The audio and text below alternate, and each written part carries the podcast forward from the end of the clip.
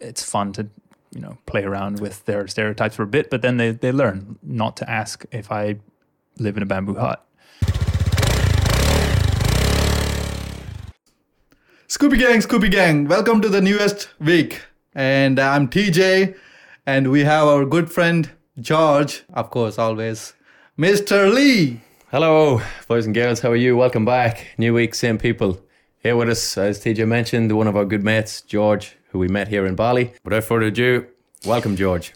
Thank you very much, guys. It's a absolute honor to be on the podcast that you started here. Um, you know, I think you were mentioning maybe not uh, revealing too early that this is my place, but screw it. We're uh, we'll share right now. Yeah. This this is uh, these are my set of studios here. So uh, thank you for recording all your episodes so far here. Really Maybe we it. get more discount for doing the interview. It's, it's, it's already applied. Don't worry. Yeah. Local tourist, this guy. yeah, yeah. I've just doubled your price. I think it's, it's a reverse discount. That's what you call shooting yourself in the foot. Yeah, exactly. Yeah. Just luckily, you've got another foot. Yeah, thank God. So my name is George Spears. I am half Scottish, half Indonesian.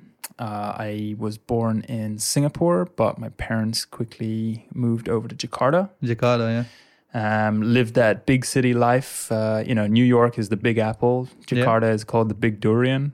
Durian, yes. Yep, yeah, Smelly shit. huh? Exactly. Yeah. and uh, lived basically there for most of my most of my life. Yeah. Uh, I went to the British school for 14 years. Um, hence this extremely confusing accent that is neither British, American, or Indonesian. You know, I actually thought you're uh, American, Yeah, a lot like of people. uh, a lot- Asian, American Asian, you know, A lot of people think because so. of your accent. Mhm, mhm. I was shocked when you said Scottish.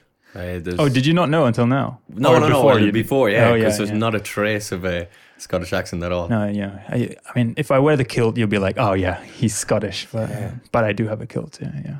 So you Really? Yeah, I do. I have a kilt. Every Ah. Scottish person has a se- uh, has a kilt. What is the kill? Okay, you Oh, you guys know what a need to tell is? me what is kill. Oh, well, I mean, you're the best man to So describe So a kilt. kilt, it's a skirt. Yeah, it's a skirt for ladies and it's a kilt yeah, for yeah, yeah. Scottish ladies, people huh? apparently to TJ are just absolute cross dressers with the s- nasty sounding uh, instruments. I mean, it's okay. It's 2022, right? exactly. Go get him, snowflakes. They have a lot of Here we breathing breathing uh, space. Oh, plenty of breathing space. That's why it's so uh, wide stance wise. Um, Is it true when you wear a kilt that a lot of girls will ask, "Are you wearing anything underneath this?" literally always. Yeah. I think it's a good opener for a night out, huh? Oh yeah, I know. Yeah. Like, uh, But the, the funny thing is that I haven't worn my kilt in about 20 years, so it's technically now a mini skirt. Oh, okay. But I mean, you got a girlfriend now, right? Yeah. yeah, yeah. So you you don't know, need maybe, it. maybe we probably take it from you and You wear guys- it on outdoors. if you want to try it out on your next travel adventures, no problem. Oh, I think that would be golden, wouldn't it? I think I'm same height as you. Probably I'll take it from you. yeah, exactly. that would uh, that would be interesting to see an Indian wearing a kilt. Oh, yeah, yeah. Like a dark person wearing a kilt. I'm like, who the fuck are you? Yeah. I'm like, ah, I was born in Scottish. Yeah, yeah, exactly. I was, I was uh, condemned to the cross-dressing life. I didn't choose it; it chose me. exactly. So I would like to know how your parents met. Um, so my dad actually was working uh, in London. Uh, he was a junior insurance broker, um, and then uh, randomly he got told there was a posting of a job in Indonesia. And mind you, this was in nineteen like seventy seven, Oh, right, a while back. So he took the job, moved over to Indonesia in 1978, and um, kind of basically did what you guys are doing, which is you know have you know, ha- make some money overseas, um, but while traveling and enjoying Indonesia. yeah. And back then it was very different, right? It was more rugged, it was more lawless. Um, and being in the inter- insurance industry back then, it was, uh, uh, you know, to quote my dad, quite a scary place to be doing insurance. Um, so there is no insurance back then. I mean, no, people, yeah, he people was used to like um, take advantage of you. Exactly. Yeah. So there's lots of instances where um, they they people would just burn down their property or their factories or their crops, and you know you'd have to go and investigate, and that was part of my dad's job. And uh, it's not fun to be told or to realize that it was a very controlled burning of something, and then someone's just going like, "Oh, you'll you'll get the insurance for us, won't you?" And you're like, "Er, Mm. I don't know how I'm going to do this. So he left that that posting, didn't do insurance anymore. Um, but how did he meet my mum? Um, it's kind of a, one of those classic. Uh, was at a Jakarta house party, um, saw her um, across the room, and um, you know persisted. Uh, was very persistent over I don't know something like uh, six months, calling every day, trying to get her to go on a date and stuff. So oh, yeah, interesting dating on ni- 1970s. Huh? E- Exactly, and that was probably on a a, a, a dial phone, meaning like you know, Yeah, like- yeah, the rotary phones. Yeah. See, nowadays you just get blocked. exactly. Yeah. Yeah. You can't block back then. Yeah, we need Probably to- take off the plug out of the out of the telephone to not to get rings. We need to go back to the dial phones. literally, Bring yeah. back dial phones. Yeah, Yeah. exactly. We need that in our lives right now. So yeah, that's that's when they met, and um, you know they're now um, twenty. Ooh, wait, thirty-four years married, Hmm. And uh, yeah, actually their uh, wedding anniversary is coming tomorrow. So it's Oh. pretty cool. Yeah. Okay, happy anniversary for uh, George's Oh. parents. Yeah, I will, I will, I will let them know. Yeah. Yeah. they'll be like, "Who the hell are these guys?" Yeah.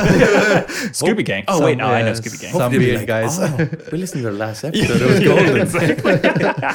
Super insightful. Please let them know. Yeah. So you um then you were born Singapore, Mhm. Then moved to Jakarta, Jakarta, Yeah. and then how? What sort of happened then from Jakarta? Did you come to Bali or So what direction um, did you go? finished school and um, I wanted to go to art school and actually kind of convinced myself that wasn't a um, a proper profession, Mhm. which was a stupid thing to do because I love art so much. And um, I decided to kind of go down the path of something that was like art mixed with mathematics, which was architecture. So I went to Newcastle University to, um, sorry, not, I went to Newcastle at Northumbria University, bit of a difference, and studied architecture there for three years. And I actually landed, landed in um, Bali because I was looking for my placement, my between graduation, uh, sorry, between your uh, being a graduate and starting your master's, you have to do a two year placement or a one year placement, sorry. And I wanted to have familiarity, but also freedom. So I don't want to, didn't want to go back to Jakarta, which was familiar, but was the same thing as my life before. Ended up going to Bali um, and um, started started working for this guy and started uh, building or designing, helping design uh, hotels and villa complexes, which Mm. was pretty neat at 21 years old, being thrown in the deep end. So Did you I ended up design the studio by yourself? So not the building itself, but the interiors, uh, all me. Okay. Like the furniture, try try to do the styling. Some people say it's a bit too uh, masculine, but I, I find a find a balance between all of these things. So it's uh, I mean, you are never going to please everybody, are you? no So, exactly. I mean, if it works Yeah. for you and you stand back and are proud of it, then and I'm sure that that concept's come up on the podcast a few times, isn't it? I think it's yours, brother. So what I like, what you like is you like. Nobody cares about what other people like. Exactly. Yeah. Yeah. Doesn't bother me. So what a, what age you moved to UK? Um, I was 19 when I moved to the UK, and um, yeah, spent yeah the three years, three years there. Sorry, 18 when I moved to the UK, and then 21 when I arrived in Bali. Um, but Newcastle was a interesting kind of for me a bit of a culture shock. oh, I could imagine. Yeah, I've been to Newcastle a few times, so I think at some point we're going to spill the beans on Newcastle. Yeah, it's a exactly. pretty wild place, right? Yeah, exactly. Yeah, and now I'm like pretty in- intrigued about this because I actually moved to US when I was 19. Yeah. And I'm from Asia too. I'm Indian. Um, so you're you're born in Singapore, but you're Indonesian and Scottish. Mhm. So how was it for you to go from like a Asian continent to like European, and how was it? So, I mean, I used to go back to Scotland with the fam um, nearly every summer, right? But that was oh, family summertime rather than roaming around by yourself, right? Um, and you'd see family friends, and that's the kind of culture that I got exposed to in the UK. yeah, every once in a once, uh, every once in a while, speaking to uh, strangers.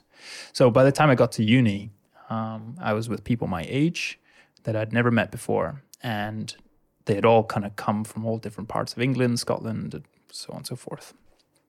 And um, so I do have some kind of funny stories, but first time stayed in my dorm, um, met the four people that I was going to be living with for the next year.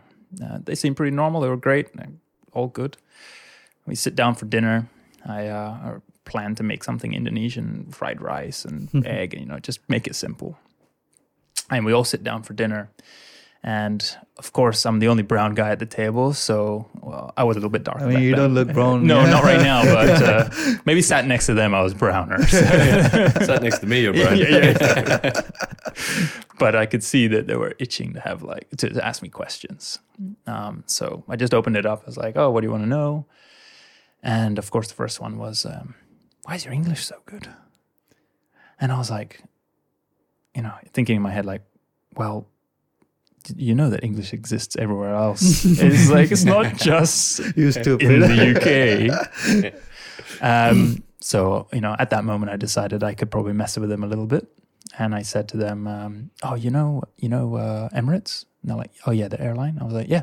So when I was on Emirates flying, they had this uh, crash course, a ten-hour podcast to learn English, and I listened to it, and it guaranteed that I could speak English by the time I landed. And they're like, "What?" I was like, "Am I using it right? Is it working?"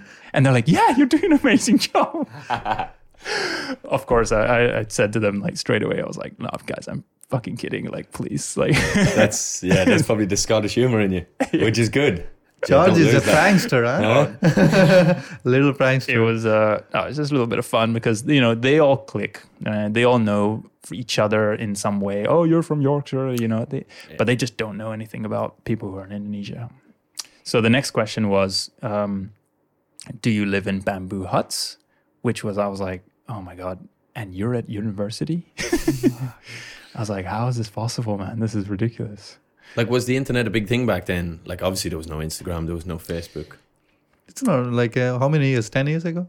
Uh, yeah, we're looking at 10 years ago. Oh, 12 years ago. Yeah. So I mean, Facebook was around, but it was. It's not like now where everyone's on Instagram and posting, and you know, life re- kind of revolves around it for some people. Yeah, shit, I forget. It's like, I mean, he even thought like I came from poor family, family because I'm from India. No?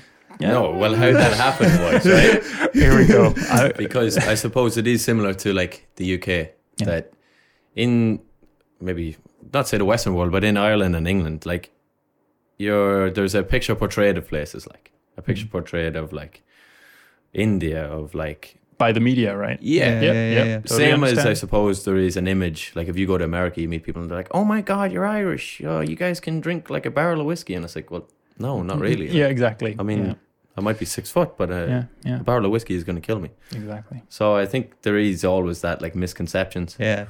Like which, which can we break? Like you're going saying about the wood bamboo yeah, sticks. exactly. Uh, we're here to break stereotypes wherever Yeah. we go. I think that's the beauty of travel, right? Yep. Whenever you go to a new destination, you talk to someone. Um, it's fun to you know play around with their stereotypes for a bit, but then they they learn not to ask if I live in a bamboo hut. Um, but yeah, and then of course the last one, me being re- really confused at dinner, and kind of being like, oh my gosh, I'm living with these people, and they're asking me some ridiculous questions, and I've gotten a confused look on my face, and because I've hovered my hands over the knife and fork. They think that I'm being confused because I don't know how to use a knife and fork. So the last ridiculous question was, "Oh, do you know how to use those?" And I was like, fuck. what do you think i just need chopsticks so that was uh that was just like you know that was just the start after that all of they, they calmed down they started to, to understand who we are and what the other side of the world looks like and feels like Did you see the funny side of it, or were you slightly sort of insulted in a way of kind of like, i think part of my ego wanted to be like how dare you don't know about my home countries and uh, but in the end i um I had to flip it around and look at the UK. I'm like, yeah, okay, I come here every year, but I don't know where the hell. If someone said I was from like Smitherton or whatever. I'm like, I don't know where the fuck that is, my friend. Like, I'm equally ignorant about the UK. So, you know, uh, I only recently realized that we used to go to a place in Scotland called Auchtermuchty, right? And um, like, no one could place that on a map if, you know, exactly. So, I live next door, and I couldn't even tell you where Glasgow or Edinburgh is in, in Scotland, which is pretty pretty poor. what are those places? Uh, are? That's exactly my thought. So it's a huge like football culture, and I mean party town, Newcastle. Have you had any experience, or do you have a preference over the Geordies or the Mackems? I remain pretty impartial. I actually preferred playing uh, and watching rugby when I was growing up. My dad was a big rugby guy, um, got me into it, started playing. I don't have the physique. Well, looks like I don't have the physique for rugby, but um, love playing the game. Um, and um, but when it came to football, uh, of course, everybody in the city is like crazy about it. And um, actually, one one time, my my uh, my good friends uh, said they scored like some cheap cheap tickets for a derby game, which is a derby a derby game. It's like two rivals, right, uh, of a similar vicinity, and uh, it was Newcastle Sunderland, and uh, tickets were like five pounds for students. We're like, screw it, let's go. This is too good to go. Uh, too too cheap to, to Not give to up. go. Yeah, Yeah, not to go. So we get some seats that are like right underneath the um, the second level. Um, it's a two leveled uh, arena, and um, what happens? Uh, the uh, Sunderland actually scores a goal, and it's 1-0, and uh, it starts to rain. And uh, I said, "Oh shit, it's starting to rain, dude. Like, should we? Is it you know is the game going to be okay?" Well, knowing that people play in the rain, but my friend quickly uh, corrected me and said, "Mate, that's not rain."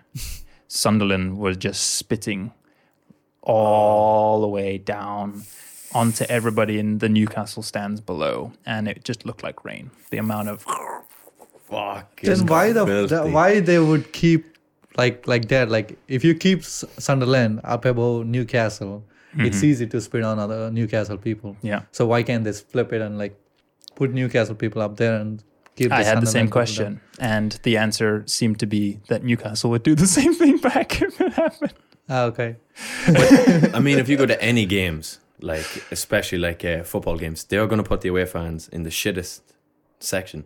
Like you're not going to put your own loyal fans Away from in the in the front, so, nosebleed yeah. seats. Like you're going to Yeah, stick, yeah. especially if it's Sunderland, you're going to try and maybe not even give them seats to sit down on. Like the I mean- hatred is unbelievable. Like Uh, you guys have been to football games before, plenty Yeah. of No, times. I haven't been to football You're game. more of a cricket guy, Yeah, right? more I heard. cricket, uh, Mhm. There- there's don't no watch- spitting in cricket, right? Uh, it's a gentlemanly game, so there is no not really fighting in there. oh, okay, Yeah. good. it's a slow, boring game. if if you ask me, that's only my opinion. This guy loves it. yep. But- yeah. Brother, there is a one and a half billion people likes it. So That's, that says You- something. you're- you're But like but I a mean, look at the tiny population of people, huh? India. yeah, yeah. no, no, the, the popularity is concentrated all in one country. Yeah, it's all India, right? Just kidding. but, but it is a great sport. It is. Yeah. yeah. In time, we might actually go to Bali United. Have you ever been To where? to, to watch Bali United play? Oh no, I haven't. I haven't heard they're a good team. Yeah, we might we might go to that just for the experience. yeah, we might take George with us, no? Yeah, nice. I might spit into the crowd. Just it is no good. Use what I've learned from the UK. you don't want to come out black eyed, no? you can join us on a Scoopy Gang adventure. yeah, exactly. So your overall time in Newcastle, if would you say it was a great time, or is there things you would change? Did the, was the weather kind of Oh shitty? man, I uh, I'd never had a I'd never gone through uh, winter, right? I've never done winter. Uh, Oh, in your life, yeah, In my life. Asian, right? Yeah. and um, went to Newcastle and experienced my first winter. And holy crap, I could not, um, I could not stand it. So you know, in terms of the weather, when it rolled around to summer, super happy days, loved it. But when winter rolled around, I was you know fortunate enough to be able to fly back to Indonesia, uh, hunker down uh, in the. Sure, it's maybe a wet season, but it's better than uh, freezing your Freezing cold, yeah. freezing your dick off.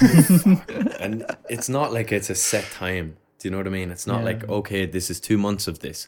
Like it can drag on, and And it winter has could been, last right? like five months. I was fucking so depressed. I honestly think that's why a lot of people maybe back home are a lot more down than in the dumps. Yeah. Like you look outside, it's raining. And it's like oh, everything is. I think it's more like raining and cold both at the same time, no? Very true. It can just be like this miserable wetness, right? Where it's like the weather can't even make up its mind whether to actually snow or rain. It's just kind of like what do they call it? Sleet. Sleet. There you go. Sleet, Yeah.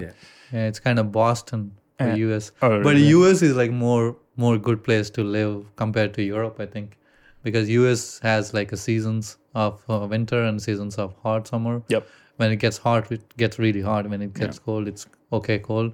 But it doesn't rain and cold at the same time. yeah, yeah. Like Boston used to like Boston like rain and cold, but Europe is seems like shitty. Wait, eh? is that where you were? You were in Boston?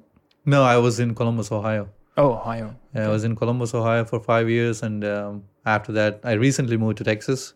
I always wanted to move to Texas. Then I moved to Texas. It was dry heat. Mm. Here, it's at least humidity and heat. You know, I lived in Florida for two years, but it, when you compare that heat to like Texas heat, it's really dry and heat. And anywhere you want to go, it's shitty far enough. It's Yeah. biggest state in US, I think. Whoa. Yeah. Damn. Fucking hated it until I moved here. yeah, yeah, yeah. I mean, I don't really need to explain it. Like yeah. five months of shitty weather and cold, wet rain. Of course, I'm gonna move to Bali. yeah, yeah, I feel you.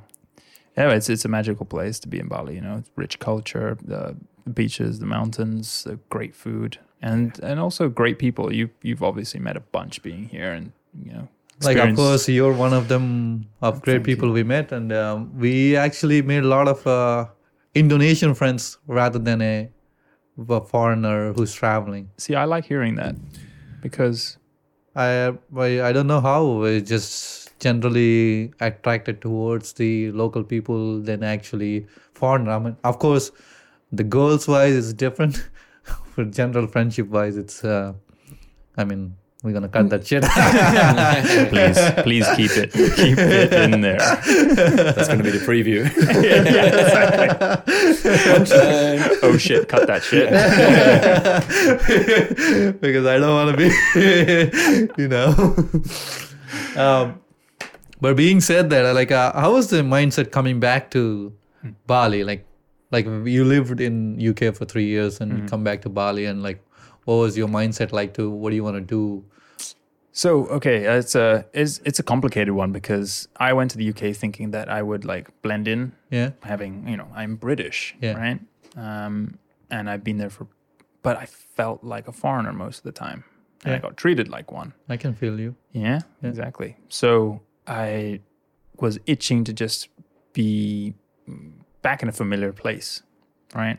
And it seemed to be that Indonesia, where I can speak a bit of Bahasa, Mhm. or quite a lot of Bahasa, but also you know have meet a lot of English speaking people in an international environment. Bali seemed to be it, It yeah.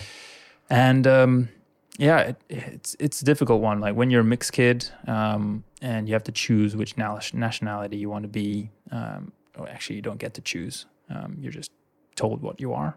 Yeah. But then you know you have a you have a father who wants you to try and live the UK life, but you all you know is Indo life, nasi goreng and sambal. then you go back to meat pies in the UK, and you're like, "Hmm, life's a little bit bland. Yeah. Yeah. It I is. Don't, I don't know, but it's unfair to say that it wasn't a good time in the UK. I, you know, I learned a lot. I loved it. Um, it's just that, as you boys can probably agree, life is damn great out here. Okay, Yes. I w- I would say really great Okay, because I like that upgrade. because no, I was I thought there was a big statement coming out. I know, I know. I was like, No, whoa, whoa. it's, uh, what you gonna say about my country, man? that's why you're right here. but now I'm like, advocate, go, go. Tell me more. No, I mean I'm Asian too. Like I lived in US for like uh, almost eight to ten years. Yeah. Um, so being there, I mean, I I, I changed my perspective of life and um, going from a shy kid being who I was right now is totally different. Like in 80 years, like every year I'm trying to grow myself and I actually try to get rid of my accent of Ind- Indian accent and go to American accent because I don't want to be called like a brown guy. He's from Oh, India, you know. It's um, he's different. He's he's not us, you know. yeah.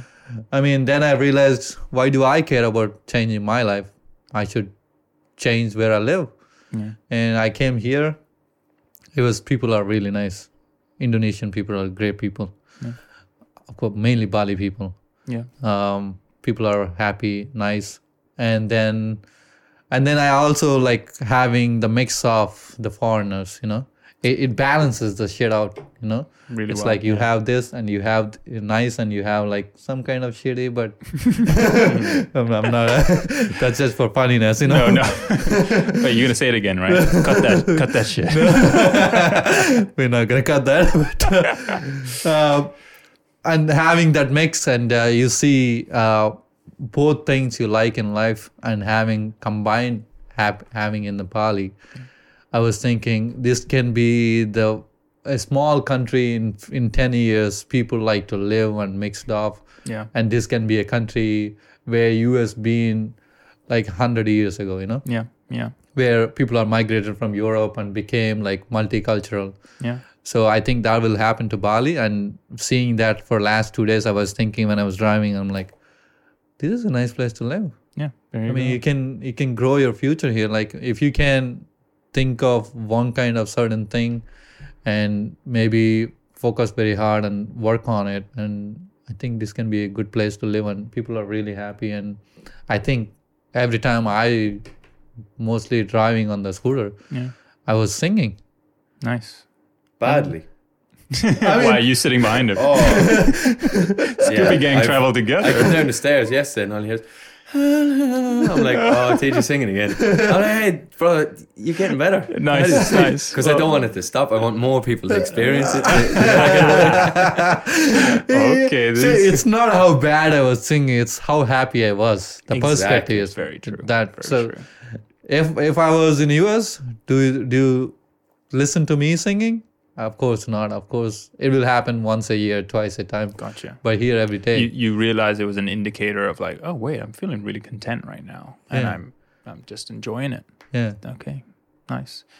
So yeah, it's it's um on that point. I think that um there's there's it's very quick in Bali for people to stay in Canggu, only do Canggu, and then realize, oh, there's a lot of mean people here, and they're just a bunch of influencers and all of that. But actually, all you need to do is what you guys have done, which is explore the rest of the island and realize how many beautiful people there are living here and enjoying day to day life. Um, they're not concerned with Instagram or whatever.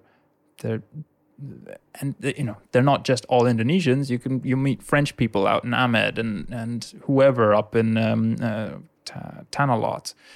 Um, that's I think is uh, what you're talking about. The internationalness is is very much felt here, but um, for a lot of people who have a knee jerk reaction to being like, "Oh, Canggu's full of you know posers and hipsters and whatever."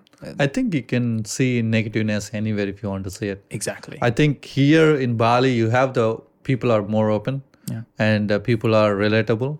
Yeah. So I think you can you can weed out the people you don't want to interact. Yeah. You can just interact with the people who are your like-minded set. You know, it's I- easy way to go.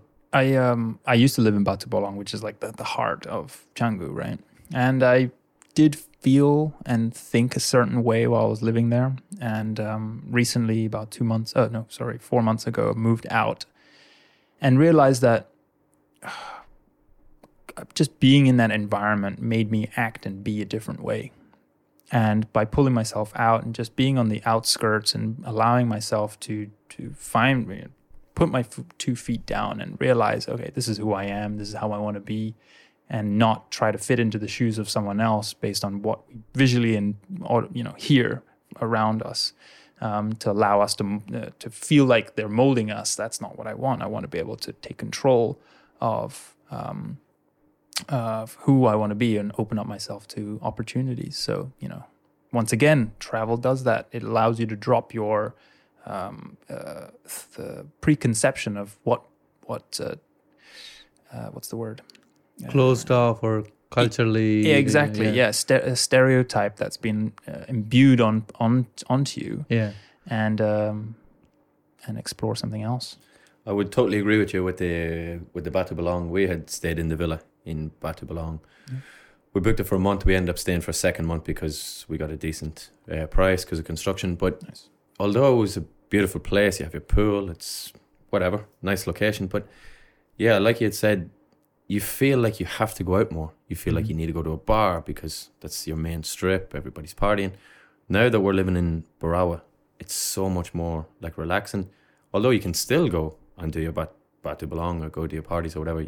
I feel a lot more like relaxed or content. Where we're living now, it's kind of, I suppose you'd call it nearly like a little bit of like an estate with just all local people. Every morning you go, you go down to the ocean for a swim. They're smiling, good morning, and it's it, it's a lot more chilled out and relaxed, and I feel a lot more content or or happy where I am now at the moment. And I suppose if in the in the future you can figure out a new career, I could one hundred percent see myself staying here for the for the longer term. I mean, why not? If you're Yeah. if you're waking up and you're happy in the morning, you're going to bed happy in the evening. so Exactly. why fix something that's not broken? Like Yeah, I mean, use that classic uh, phrase, when there's a will, there's a way. Um, and no doubt, if you guys see that there's a future here, you'll devise the, the baby steps or the plan to create that and make that a reality for sure. Yeah, I suppose that's a big thing, isn't it? Like, uh, you see a lot of people will set goals, but I'm not saying that they're una- unattainable goals, but maybe if they're too big at that time, whereas if it's broken down into like baby steps, Yeah. that way you're going to get more wins, you're going to get more little victories, and it's like, okay, and you seem to gain momentum quicker that way. That's how I feel like it's worked for me in the past. Whereas I feel like if you set your goal too high, like a mountain, it's it quickly realized that it, maybe this is too high to attain. No, I, I, I totally feel you. Um, I think that um, I, I like the analogy of, you know, I, I lead a team here, right? And I always look towards always having a vision and a mission, right? It's such a classic thing to say, straight out of business. But, you know, if you can have that, yeah, this is such a CEO thing. Oh, yeah, okay. How much is your business worth? Blah, blah, blah. But like, if you apply that to your life, and it doesn't, you know, without making it sound too cliche, it's like, can you just set um, a path for yourself? Where are you going to go? Where do you want to be? Who do you want to be? Um, that that helps you guide, and at least it should inform the next step, which is, you know, like you're saying, don't make them too big. It's, it's can be very overwhelming, um, and um, having this vision and mission is, is just you know having that why. You know, Simon Sinek says, always know your why, what you're doing, because that will inform your belief system and your value system, and it'll then percolate into the people around you, and you know. Uh, the metaphor that uh, I've used before that I'm probably going to butcher big time is that you know if you're a leader of your life or of a team, you're the driver of the car, and you got to face a direction. You know, if you can see out and over to the horizon, well, that's as far as you can see right now. You know, the Earth is curved, as most people would say, right? Yeah. Yeah, yeah, most people. Yeah. but the Earth, Earth is curved, meaning you can only see a hun- uh, X amount of miles ahead. The rest of it is still a mystery. So the car you're driving, it's still up to you to put the fuel in, to drive the car, to hit the signals. Um, and um, some people don't make that decision and allow it to kind of unfold for them. So yeah, I feel like I'm rambling on about like uh, Yeah, yeah, life yeah. stuff. No, no, I think that, that good, brings up the way like uh, you built this studio, right? Okay. Yeah. So you see a lot of people who's actually trying to grow in Bali, and um, they're trying to do something new than everybody else. And you see a lot of people come here to like us. We podcast here. Um, we quickly realized we're good at talking, and then like let's do this. If even if it get, doesn't get successful successful it doesn't matter to us. What is the end goal is? Right now we're doing it. Let's see how far it goes. Like you said the only thing you can see is like as far as you can see. Exactly. um so like what is what what kind of people you see here? And what do you think all about people trying to do new shit? And do do you agree with them? Or i mean of course you have to agree with them to get you money you know? But uh, I, I mean, okay, so I, my job, I see it as a facilitator, right? Uh, you have ideas, uh, you use our facility to make those ideas come to fruition. Um, and uh, the better we are at doing that job, the, the smoother the process is for you guys. Um, now, are people doing new stuff? I still feel like all we're doing right now is still using quite a lot of old ideas, Yeah. But using new technology. And that's what's advan- advancing us, you know? To be honest, podcasts were around 20 years ago. Like radio. Radio was interesting. I think it's the same thing. In, no? Into, yeah, well, radio, know, podcasts are adapted from radio. Um, so we're just moving with the times. So, you know, people used to teach in a classroom and now it's webinars or online, Online courses. courses, yeah. Exactly. Um, so just being able to keep up with what that demand is and how technology is unfo- unfolding, um, that's kind of like the exciting new part. Who, can do something really cool with that, right? Within that within that sphere, because you can have a, an online course, but like are you uh, are you creating uh, one-on-ones uh, one-on-one uh, what do you call it consultation with your students? Are you creating download resources? Are you making quizzes or you know you can get you can get creative with it and have fun with it. Uh, you can do a webinar then and um, you know come up with new ways of keeping people engaged. But i think the thing is i still feel like no one's truly doing something mind-blowing yet until it blows up. VR, I feel, is going to change a lot of how we Virtual interact. reality, yeah. Yes, Like a metaverse. kind of, Yeah. because that will be as much immer- like way more immersion than we've ever really experienced. And I think we're still like ten years out, but that will be uh, the confluence of multiple different types of technology um, coming together and changing the way our senses work you know um, you can hear what they're saying you can v- v- see and interact with a world that doesn't exist What do you think s- about that, Lee? To be honest, it sounds a little bit kind of scary. Yeah. But I mean, is that because we're in this structured mindset that I mean we spoke about earlier? Like, are we just maybe are we not just open enough? But I don't know. I think sometimes like you wonder about the kids that's coming along. Like, I was actually thinking same thing as him. Like, I mean, that's why I asked the question to him because we kind of think alike. yeah Um, i'm not advocating for like it by no, the way no, no. I'm like, you, like, uh, I think it's gonna be this This- future. I, I know, I know that it's gonna be the future. yeah But I'm a little scared of the future. yeah Um, so anything, if you you can use it for the good, like even Instagram, whatever. Right now, you can use that for a certain certain kind of goodness, and when it gets out of hand, I'm scared of it. Like, like you saying that virtual reality. I mean, I mean, you're not saying it, but it's going to be the future. It's going to be the reality of it. So when I think of it like having the virtual reality, what happens to the people coming out of the world, seeing actual nature, or not sticking with it 24 7 and, and just having that and not doing anything else? Yeah, it's a scary thought to think that you're basically do you want to spend more time in this world or you want to spend more time in your make believe world? I think people like to do things in make believe world because their life is not that good or they're not trying to open to struggle through and become what they can or like see the potential of what they can achieve. But uh, i'm actually scared. Yeah, it, uh, that that makes me think of having kids or not. I always think about it. I'm like i don't want to go too deep into that conversation now. We can maybe probably do one day about virtual reality and what do you think of it. But um yeah it, kind of scary for me. I um, I it is definitely scary, and um, but I think that if we do bring kids into this world, who knows, one of these kids would be an advocate for not going down that road. You know, being the person um, that becomes a leader that pushes against going in too deep into this VR world. Who knows? And we don't know who that human being or group would be in the future. Um, but for sure, many people will succumb to that uh, very sexy life of you know I can be whatever I want in that world. it could be uh, Greta Thunberg's child That'll be probably who who, who, who rebels against it. sure, exactly. I like the positiveness, but do you really think the world gonna go into the positiveness? Uh, look, look how many people are trashing the ocean.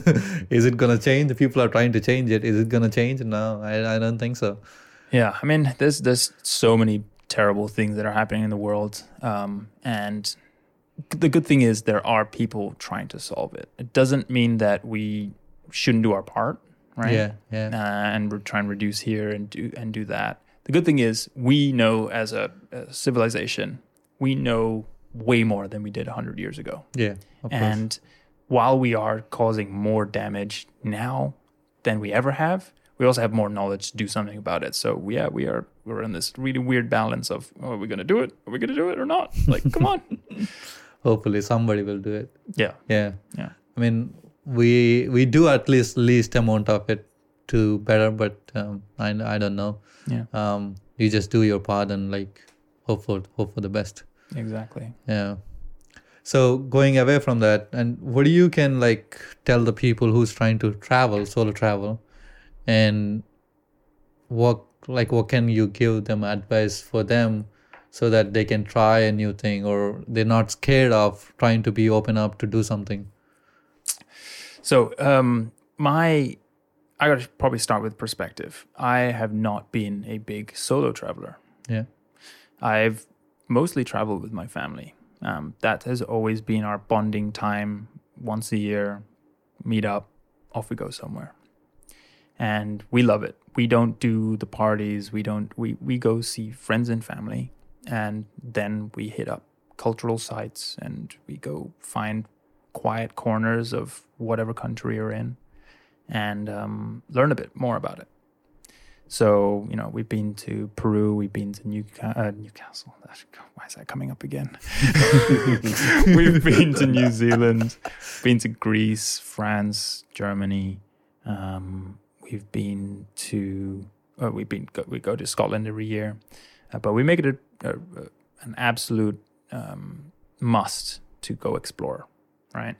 And um, that's kind of what's taught me, you know, through my dad. He works in culture um, he's taught us to wherever you go learn about the people learn about what's going on there that is probably the most powerful thing to um, to take away um, i don't know very much about the safeties of travel or you know not saying that we had you know limos everywhere going from place to place.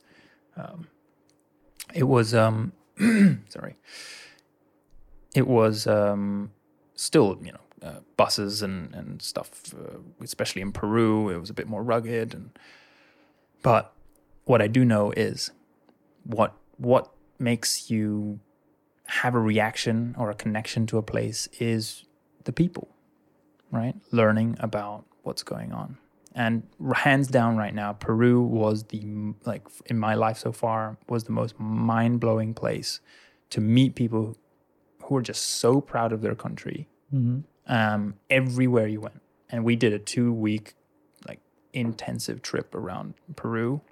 And everywhere you want, uh, everywhere you went, you know, the uh, tour guide or a local we're like, come, come, look at this and speak. And, you know, let's shuck some corn. I'm like, let's shuck some corn. Let's do it. it's fantastic. I was like, here's the soup we made with the corn that we just shucked. Oh, fantastic. I love it. Yeah, that's the beautiful side when you really, when you throw yourself in the deep end, like you're welcomed with open arms, Yeah. and you're really brought in, and they're Yeah. so proud. Like even when you go to, not say the outback of Bali, but when you go like into maybe the more jungle area, when we went to the Mhm. coffee tasting and the Luwak coffee, and Cool. they take you around, and they're so proud of the product, but at the same time, you can feel like how happy they are that you're there, and it's Mhm. just a real like genuine genuine connection, genuine conversation. That's for me probably one of the biggest things of traveling that that I love. exactly, Exactly. I mean, this is the thing. Like Instagram, I believe, um, not to go too negative, but like I feel Instagram is a very visual platform. All right, and what's that? What that has done is ma- conditioned us to think of beautiful places, and not beautiful people. Yeah. So what needs to change is the uh, the appreciation for The culture people. and people instead of, oh, I'm going to go to Bali just because I need to see the waterfall or I just need to see this sunset that's at Bali that everybody speaks of, or God forbid, go to that you know beach club that everyone raves about. You're not gonna meet beautiful people. You're gonna see. I mean, it's nearly like Silicon Valley over here, and in the naughty sense, not the um, not the chipset. You know, there's there's, there's some some people will get that one, but uh, uh, it's a it's you know you want real genuine connection. It's the people that are out there in the village. There's the people that are over in Amed and and you know those places. I mean, by going to the Instagram places, you know the only other people that are going to be there are the Instagram people. Now, we're not going to sit here and lie and say that we don't go to the Instagram places. Of of course we do, but it's kind of, I think we maybe find that nice balance of we eat the same place every single night. Nasi goreng at the side of the street. We're pretty much the only two foreigners that eat there. The food is phenomenal. The guy knows us. He's big happy and hey, what's up, brother? That's Usual. So charming, isn't it? To just Yeah. like have that familiarity and and it's like, oh, oh, what do you know the name of the the guy who owns the resto? Or- Uh, no, uh, sorry. no, no, Um, no. I think that's yeah, fine. uh, Yeah, It's we- probably a putu or something. Yeah, Putu or Gede or yeah, yeah. Yeah, I was going to lie and say good day, but I'm not actually Yeah. sure what is.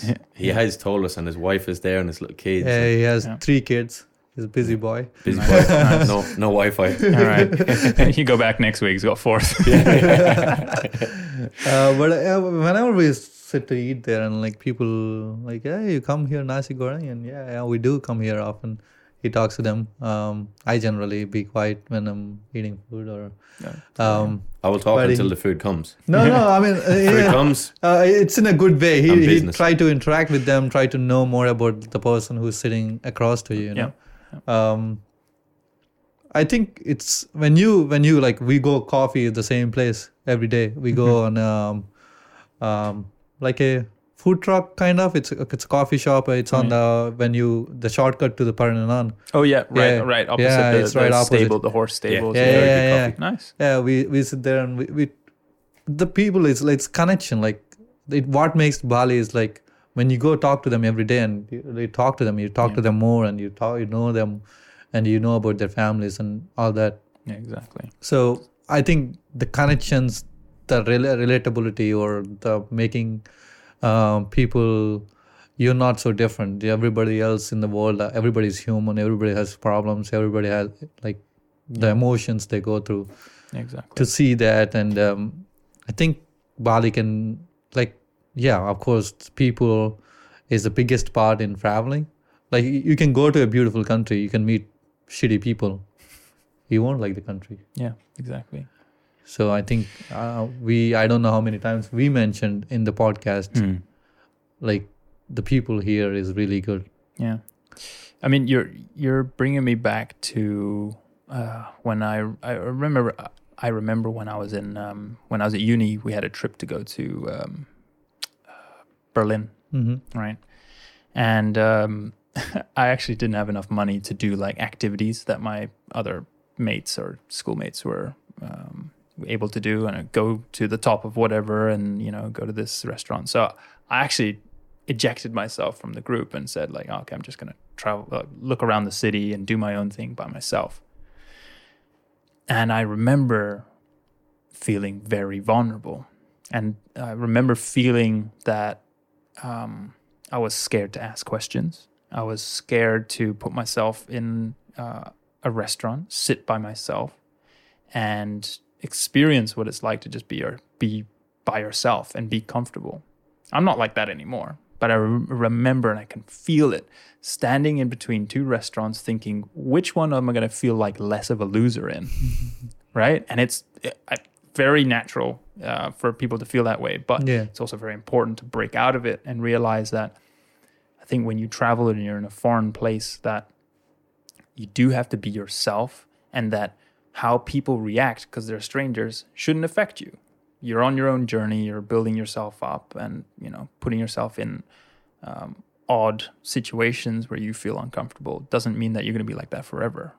Someone points at you and like, "Having dinner by yourself, loser?" You're like, "Yes, I am." That's it. I don't mind to be a loser No, because it's it's an experience, you know. I mean, okay, so I mean that that experience of you know I have it vividly in my mind because I remember feeling and beating myself up, me like, man, I can't travel.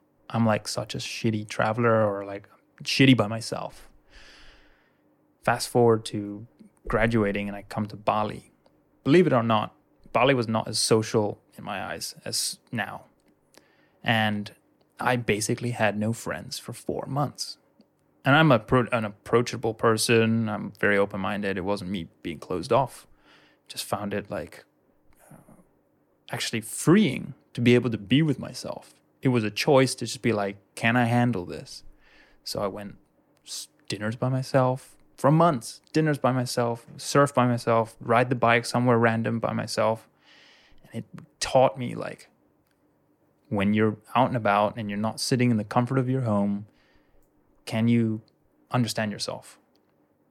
That was like a big learning process for me. It's like the the the truth of who you are actually comes out when you're actually actually interacting with someone you've never met before, or you know, you're sitting at a table for one. See, I'm sitting here with a big smile on my face because sometimes, like when I went through that, I was like, I had to be with somebody. It hmm. was like, never wanted to be by myself. I'd, there's no way around it. I would run away from like being with myself. I would have to be busy. And then over the past two years, I have now, as you had said, I enjoy this time now, where it's like I just take my own time and just relax. And I think you quickly realize that when you're afraid of spending time with yourself, you're actually overanalyzing it way too much. So, again, then last week when we talked to Kim, Kim had said the exact same thing where she was like, Oh, I'm worried about sitting in a restaurant on my own and I feel like a loser and this, that, and the other. So, I feel it's it's great to hear other people because then it becomes very relatable to you. It's like, oh, fuck, man, I was there too. I used to feel like the weirdo, the loser going for coffee. And you also realize, like, if I see somebody now go for coffee, I don't assume, oh, they're a loser. I'm like, hey, in my head, no, I don't walk up and say it to them because that's kind of strange. No, no. But I'm kind of thinking, hey, fair play. Because a lot of people don't go and do that. Yeah. They don't seek this, the discomfort of being on their own and you stay in that structured mindset again. Yeah. So I don't know. Have you ever struggled with the uh, going, feeling like a loser going for food by yourself or, or what? Uh, I still didn't get the chance. I mean, I did in in past. Like sometimes I just want to be myself, and um, because when I hear people talk about people who can be by themselves is the strongest minds there is. Mm-hmm. Because if you can't be alone by with yourself, you can't be with anybody else. Yeah. When I hear that, I want to put myself in a situation where I want to be by myself. Mm, okay. So the like in generally sometimes I just don't want to talk. I just want to be in my head. I want to think about what's going on like and then I go out but these days me and Lee always travel together. Mhm. Um, I like I really like his company. Um, Thank God. if you hated each other, I'd be wondering what's going on, Scoopy Yeah. Gang. no, We just turn it on for an hour. Yeah, That's yeah, it. exactly. Go separate ways once you leave the studio. I hate you. See you next week. By the way, you by the way, you can't sing. no, I mean, uh, I mean, there is there is always a little bit a little ups and downs, but we, as like people, we always think alike, and we think like in certain things there is a, I don't want to do that, I don't want to do, but you have to compromise in situations where you you have you want to be in the uh, like with friendship with the person or relationship with the person, and um, being with him like four months is the, one of the reason I was happy also. Nice. So, like, That's good to if, if he's not there, I mean, I don't know where I'll be. So, Yeah, in yeah. general sense, So I mean, that's a great counter to, yeah, being on your own and figuring out who you want to be and what's going on internally. Yeah. But when things are good and you have someone who's like, hey, sh- shit, we actually are on the same frequency of appreciation. You know, you're not an overly party guy. You kind of like you just lock in. Damn, like enjoy that time together, right? It's it's it's awesome to hear. Like for me, it's I've got a close set of friends that have the same mindset as well. Um, but for me, throughout my whole life, it's been my brother. My he's only two years younger than me, but he looks ten years older than me. So- Oh, hopefully he's not dick. listening to this. No, I will, I will send this to him, and I'll drop him the t- exact time code of when I say that. Okay, we might need to get your brother on to defend himself. um, but uh, yeah, the, the, I think the whole part of me feeling like a loser before was like that was me and the first time really being on that travel mindset without my family, without my brother, and realizing that holy shit, I hadn't actually filled that void of like, um, uh, oh, always having someone to have a comment with or you know have a dig with or whatever, and never experienced or built up the, the part of um, of myself. So yeah, that's that's the thing when when you're you're have a family relationship or whatever relationship, there is an empty part that gets filled by someone else to give you that lock in, that sense of like security. Um, but you still can break away, work on yourself, and lock in with someone else somewhere, just stronger. That's the that's the point. I wouldn't have said that what I said like few fin- minutes ago, you know, four years ago, because I was so closed up. This traveling made me open up to the emotions, what I have, can able to put it out there and tell the the person or anything emotional I feel like, mm-hmm. open up to it. So I was grateful being here and like able to express myself. Yeah. I have a question. You, know, you guys have traveled more um, than I have. Is it possible to have the same revelations within your own country? Is my Like- own traveling within your own country? Let's say someone had- didn't have the budget or the uh, the means to go overseas. What are your thoughts on traveling internally in your own country? Okay, do you want to take it first or do you want me? Uh, I don't mind. You want? Okay. Mine would be no. For the simple reason being that there's a very, you're going to meet similar minded people. Hmm.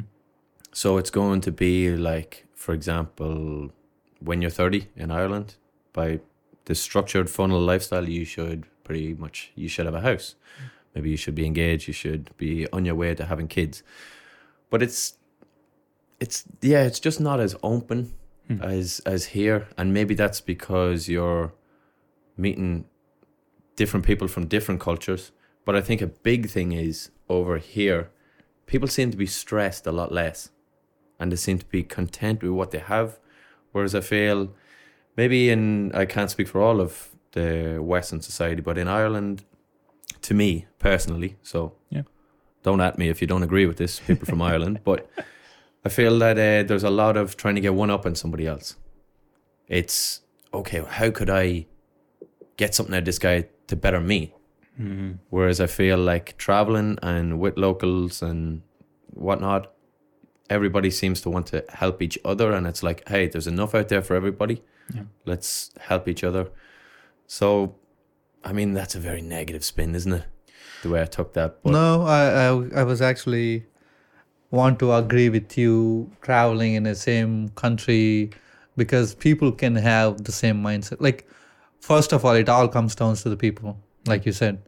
So like the Asians can have the like whoever gets out of the Asian continent and get go to the like different Western world, they like it more because they're out of that the perspective of life what it is they grow up with and when they get out of the circle and they're more open they're trying to do more things Yeah. it can be make you happy but i lived in both regions i lived in asian i lived in western world us so what would i say is i mean you can like it depends on you also sometimes Exactly. Yeah. so it can depend on other people, it can depend on yourself. I was able to be happy six years in US. The last few years, COVID and people people around me is not didn't help me much. So that made me want to get out of this zone, whatever I created myself to be comfortable Mhm. to get out of the situation and be who I was now. I think it depends on how comfortable you are in the situation, how it is making you life boring or making you stress more. I think it's most of the thing is like try to get out of your comfort zone first of all. Yeah. That will make you keep you on your feet all the time and also make you think more than what you can achieve. And which helped me right now. Mm-hmm. Uh, I was in a comfort zone. Now I was able to get out of it. Now I'm like, so I'm here. I'm doing this thing. I don't want to get bored in few years again. So what can I do? Something that so even like people ask me, what do you want to do in your life? And like I want to have something open so that I can create more things to achieve my goal, whatever. Because if I keep my mind closed off, if I open restaurant, I'm only to the restaurant, Yeah. which will make your life boring and which will not every restaurant in like 10 years circle always break even. It never gets your like never unless until you're in LA or like you're the biggest club there is, whatever. Yeah. But there will be end zone for everything Yeah. nothing lasts forever so that's when you have a something open idea and make it make it more not like closed off But open try up to try to be like uh, try to do new things add interesting things to it you know nice. i think it will help your life that's what i think so Just one point that I need to say. Now, I'm not running Ireland down. Ireland is a fantastic place and I'm very proud to be from there. But I just feel that my mindset is not the same as, say, the stereotype Irish mindset. And that's why I choose to travel. i i totally agree with you brother I agree with you too. I because understand. it's it's not only it's i mean everybody like where you come from people generally like to hate about it i mean if i see indians i hate because you most of the people judge me all my life because of that judgment i hate about it Mhm. but there is people who love india is the country. I mean i still love it. I, I still do whatever but at the end of the day what made you the person is try to be open about it try to be different because if everybody else in the country judge you doing this. Even my parents don't like me doing this but i mean i'm doing something different. Yeah. so people judge you for it for for some like they when you get out of the zone and they think okay he's a weirdo. He's try- he's trying something which is not gonna successful. I don't care it gets successful or not. For me what matters is am, am i trying or not? I don't want to live the same life as everybody else lived 100 years. I want to create something for my own. My kids follow it or not i don't care. It's their journey. Let them let them do it. I mean in asian cu- culture it's like parents want to be on you for rest of your life to you steer your life how they want you to or how it was done before Yeah. i think i think it can be done like that if you like the way your parents your their goal is if you don't like it try to set your own goal and try to achieve it you know that's what i think I, I mean, I agree. I think that um, right now there's a change of mindset in terms of um, the continuation, continue. How do I say that word? Continuation of um, legacy, yeah right? Every, especially in the Asian world, it's kind of like, please continue what I have built up. yeah Um, but as uh, developing countries start to become a bit more affluent, affluency creates opportunity, and opportunity creates you know, freedom. Um, and I think it's it's only the right thing to do if economically, socially, um, and mentally uh, doable. That you should try and do it. yeah it. Yeah, there's if no you fail you can always go back to where it is Exactly, exactly, and um, I think that's uh, I think it's a good, really good point. You know, a lot of people are struggling with the legacy kind of thing. Do I do I continue in the footsteps of my parents, or do I build something for yourself? And uh, if you end up building something for yourself, you're going to be more proud on your deathbed than if you just uh, took the pave the road already paved. You don't want to sit there with regrets. yeah Fuck it. If it doesn't work, you'll figure it out a different way. i Just think enjoy the uh, the only thing it gets down to is when you sit at 50 or 60 or 70 whatever the timeline you live make sure you're not regretful of your life what you lived That's it, exactly. And on that note, I do not 100% regret doing this podcast with you guys. Thank you very much. And Just- just, just just, saying, I love- I love the have gun chat. to your head. I love the chat. That's great. I mean, uh, Lee, you've convinced me never to visit Ireland, but uh, no, I'm Oh, joking. yeah, I'm joking. I'm you know who's going to be sliding into my DMs? Tour, Tourism Ireland. Hey, can you do an ad campaign? I'll be like, for sure. Sure, mate. Oh, and man. most of the listeners from Ireland. Hey, Of thank you course, guys. yeah. Yeah. Top of the Yeah, pops. yeah, yeah. It's the only time we're top of any leaderboard. I got to say, you're also on the top of the leaderboard for humor. You guys just take humor so well in, in Ireland. Thank you. No, I, do, I think so. Yeah, I hope my dad hears that because he says today I don't take jokes well. Oh, that's a, okay. he doesn't. He gets his ego is so big. Hey, He okay. won't- he, Hey, we're he only wants to joke on other people. If he, if somebody jokes on him, his ego is fucked. You're fucked. It's, it's improving. It's improving. Okay. okay, right, cool, cool. We're all working on something. So on that note, uh, I think it's a good note to end, and I hope we do a part two of it. Um, on that note, let's wrap it, brother. Scoopy Gang, Scoopy Gang. That's been this week's episode. A special thank you on behalf of myself and TJ to George. Thank you so much, George. Thank you guys. Appreciate it. Look forward to part two. It's been a pleasure. Boys and girls, thank you very much for taking your time out of your day to listen to us.